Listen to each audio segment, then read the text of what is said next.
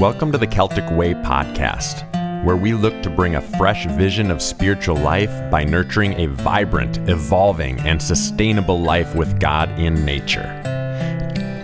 Celtic spirituality is an ancient tradition of seeing God in everyone and in everything. Welcome to the Celtic Way podcast and Merry Christmas. Happy holidays to everyone. Here's always with Scott Jenkins, creative director of Celtic Way, fighting off a little bit of the, the backside of a cold, I know. So bear with any uh, any coughing that may happen. yeah, will happen. Yeah, for sure. Yes, yes. I'll edit out as much as I can. a lot to unfold today during this podcast. It's been a little bit since we've been on. And I think the most important thing as we head into Christmas, which will be when this podcast comes out, it'll just be a few days away. And, you know, we get we get lost in the midst of the craziness of Christmas in our culture. And it's so very important to remember the roots of what we celebrate and why we celebrate what we do and even how we celebrate that. So I'll just hand it over to you, Scott, and maybe you can share a little bit about the idea of the incarnation and the idea of Christmas through a Celtic lens. Yeah, great. Well, Merry Christmas, everybody. And it's been uh, six weeks of Advent for those of us who follow the Celtic tradition. So that's all winding down now. And it really did a good job setting us up but Christmas is the thing of all things, right? For us Celtic people, I think for Christian people too. It's a way of saying, I think, God's way of saying a visible word to us to say, I love you. I love you by becoming one of you to be with you. You know, that whole Emmanuel, God with us, God within us, God all around us. And so I just really like being around Celtic people at this time of year who get this. They're like, this is what it's all about you know? This is really what's this is like the message right here. And i'm like yeah it is you know? And it's it's just so wonderful the carols that we sing. It's really a, a fantastic time of year. Ironically i want to share with you this this experience that i had several years ago phil huber who's down in north carolina flew up to colorado i'm not sure how to describe phil's spirituality. It's just so broad, way, way broader than just Christianity, you know. And I would say, except that people misunderstand this word pagan so much, I, but that's kind of like his thing. Well, we did this wedding for friends of ours, Tim, who is Catholic, and his wife, who is pagan, Sherry. And Sherry um, eventually became a part of the ecumenical Catholic Communion up in Longmont, Colorado, with her husband Tim, and she was confirmed. And she really did this great balancing act, and just an interesting woman who would always come up and talk to me about Yule and the wreath that you hang outside the door and why, and just oh, I just just love being around her. The sad part of the story is that several months ago she became very ill, and she recently died. And Phil and I, Phil flew up and we did her memorial service. And uh, I couldn't get over just the wonderful blend of acknowledging the pain and the suffering, the sadness of loss, and the rejoicing about what all of that meant in terms of afterlife. But the biggest part of the day, we had a number of people who came forward and talked about her life as incarnation, as embodiment, as God living and expressing and loving through her being.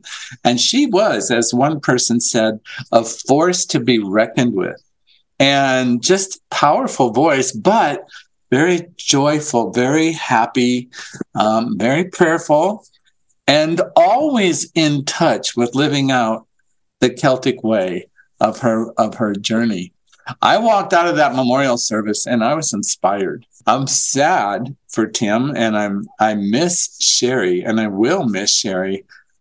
But her legacy was left in spades and it all had to do around the Christmas message and nobody backed down from it. It's just because it was so real. And maybe that's what God's up to in in Christmas. He's just trying to say, enough with this transcendent stuff that I'm way above the earth and looking down on people and I'm going to be this judge. Maybe it's really about me entering into human story fully. And I just, I just love that. And it's just so rich a time of year. It's just the best. I think one of the things, you know, paganism gets a bad rap especially amongst uh-huh. Christianity. But what I've discovered is when we celebrate Christmas, when we celebrate the incarnation, if you do that apart from the pagan roots that are that we find in this holiday season you miss some of the imagery you miss some of the understanding you had mentioned things like the wreath and the christmas tree a lot of those things come straight from paganism and it's yeah. not a negative thing at all i think a lot of times mm-hmm. people say that paganism is some sort of devil worship or things like that. But if you take Celtic Christianity and paganism, there's so much commonality because there's so much connected to the earth, there's so much connected to nature. And, you know, Christianity borrowed, or maybe I should say, stole a lot of the imagery that we currently use for Christmas from yeah. the pagan communities.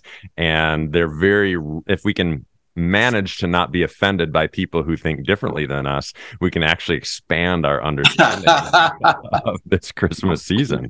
Yeah, I hear that part really loud and clear. Um, and I and I want to say this that in the midst of the difficulties in the world, and my God, there's enough of them.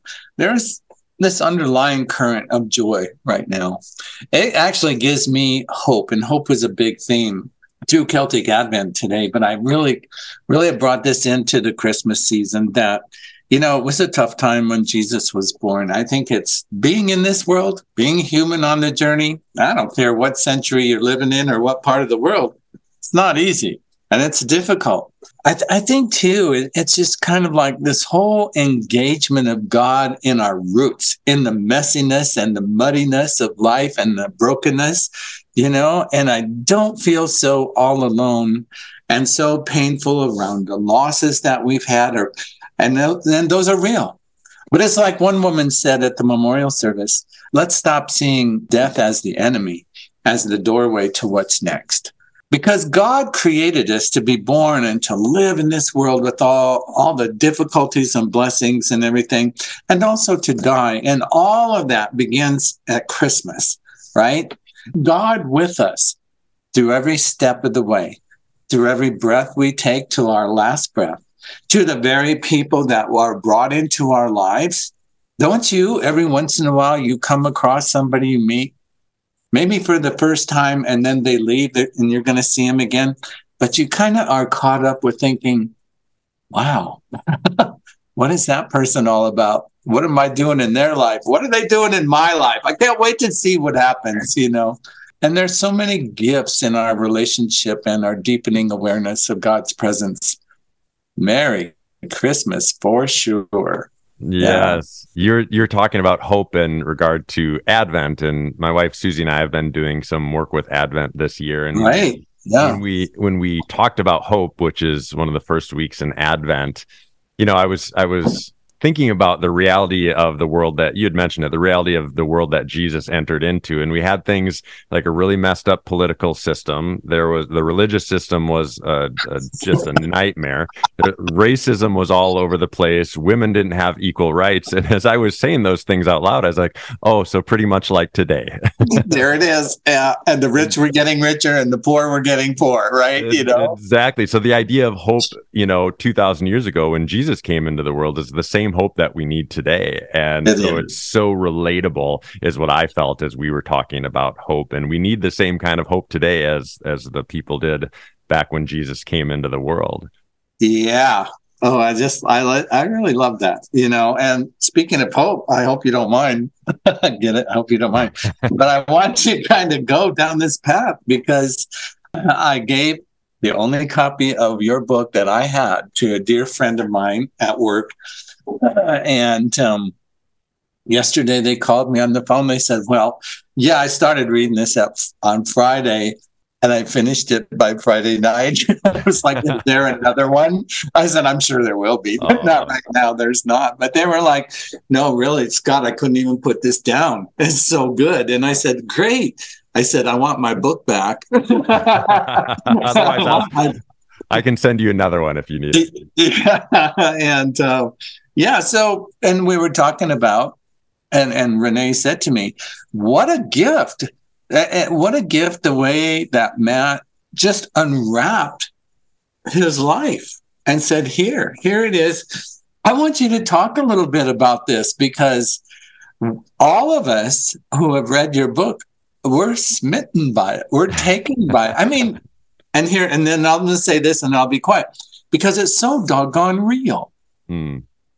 I mean, how many people are going to tell the story about going over that fence and the way you landed and what happened? You know, I mean, nobody says, I think that's what we need. That's what Christmas is about. Brother, give us insight to your book. Yeah. Well, the, the book's called Bring It Home, and the tagline is The Adventure of Finding Yourself After Being Lost in Religion. And the reason I, I, I wanted to write this book forever, and it was you know it was one of those things that was always in my heart, but I didn't ever know the right time to to do it. Uh, the pandemic kind of lent itself to offering a little bit more time for it, and also just in my own life, you know, like you and I, Scott, as as well as so many people in this world, we have this desire to connect with the divine in meaningful, practical, and mystical ways. And I've tried to do that so many ways, many of those ways through organized religion, through the church, through yeah. pastoring, through being a chaplain at a prison, whatever.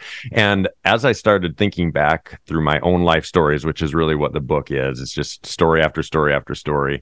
And as I started thinking back through those, I discovered that that you know talk about the incarnation in every one of the stories whether it's a, a funny story like like the one you had referenced about hanging off, you know, hanging on the other side of a fence, looking at a pants ripping down from my crotch, or or whether it was a story, or whether it was a story of a prisoner that I I met who forgave his dad after beating him his whole life growing up. You know, every story had this deep connection to the divine. And as I was thinking about my life and my stories kind of post being in the church world, I really started realizing that that incarnation is in all of our lives, in all of our stories. And so I, my, my hope in writing the book is that I write down my stories as, as crazy or ridiculous as some of them are, in hopes that it will help people connect in their with their own story not only to themselves but also to see god in the midst of those stories wow. and so that's that's the heart behind it the other thing too is you know we can get so serious about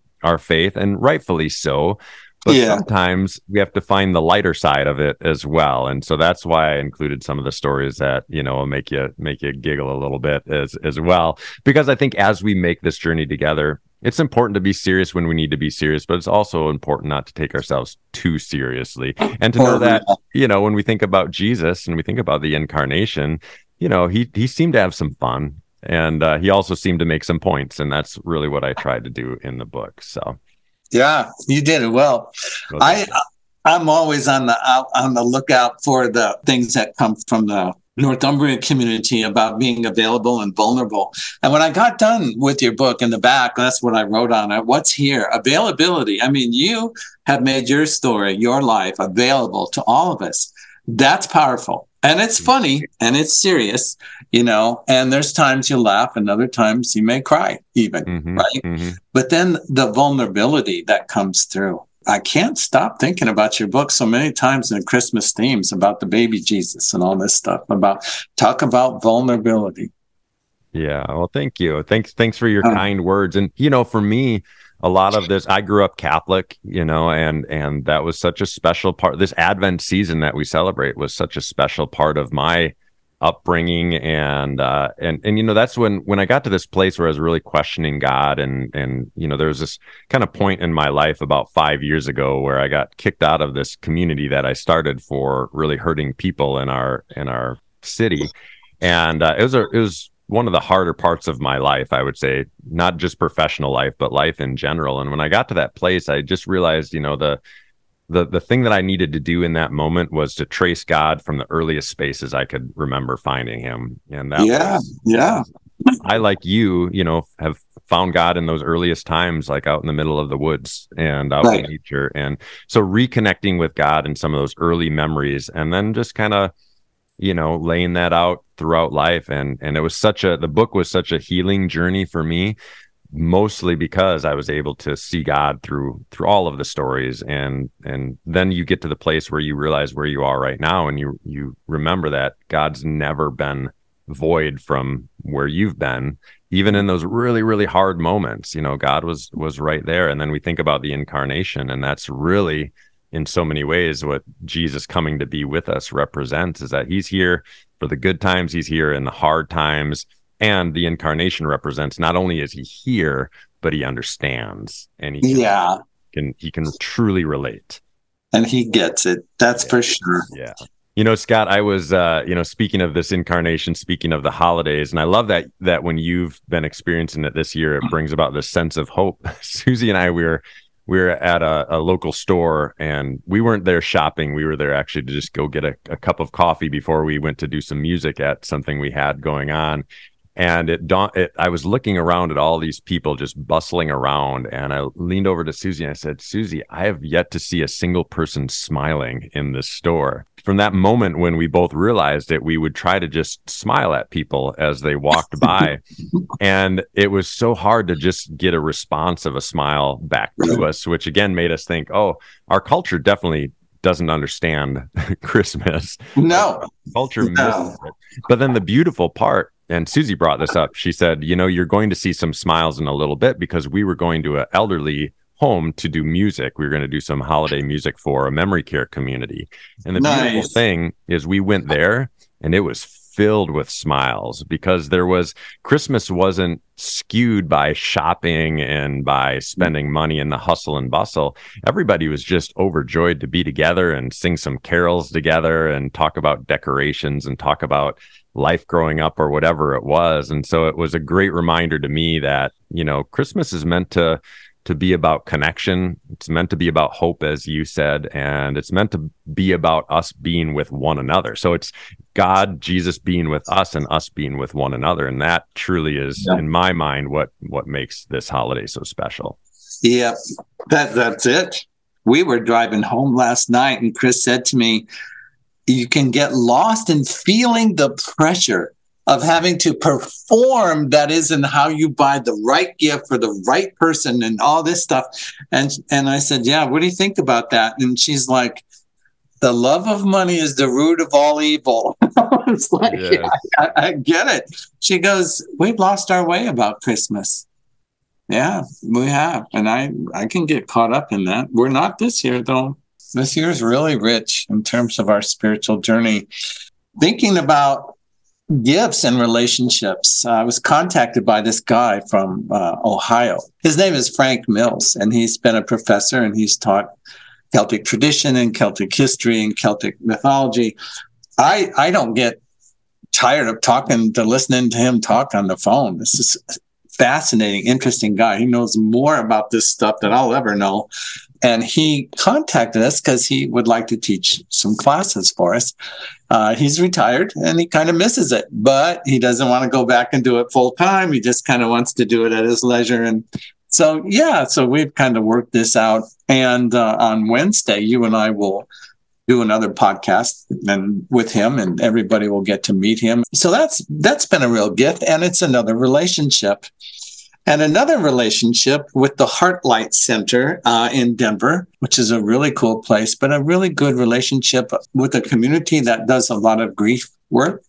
And their building is open on Saturday nights, a lovely fireplace, dim lights, a bar, tables and chairs.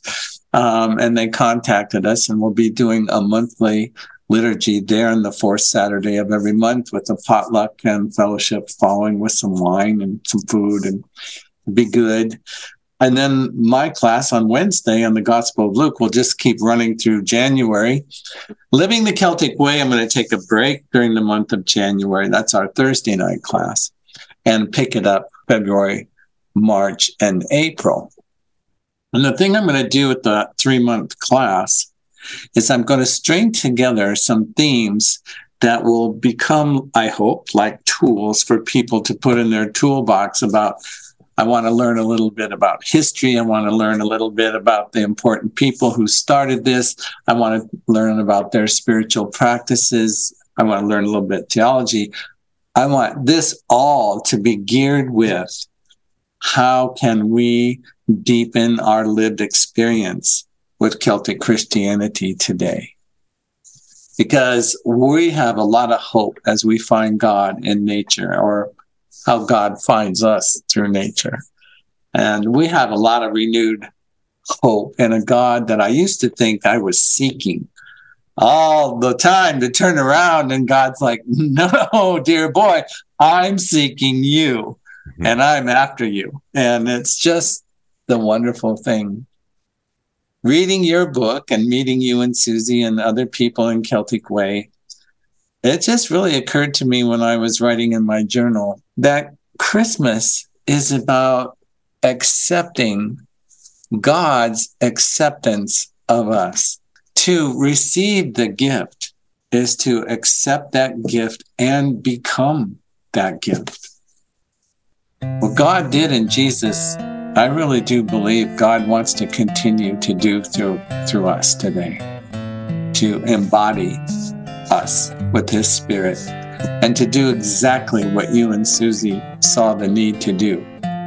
To give a concrete human smile to people. And in a season where you think they would just be doing that. But it's a great reminder we need to smile. We need to make eye contact. We need to say, Merry Christmas, and to receive the acceptance of God's acceptance of us.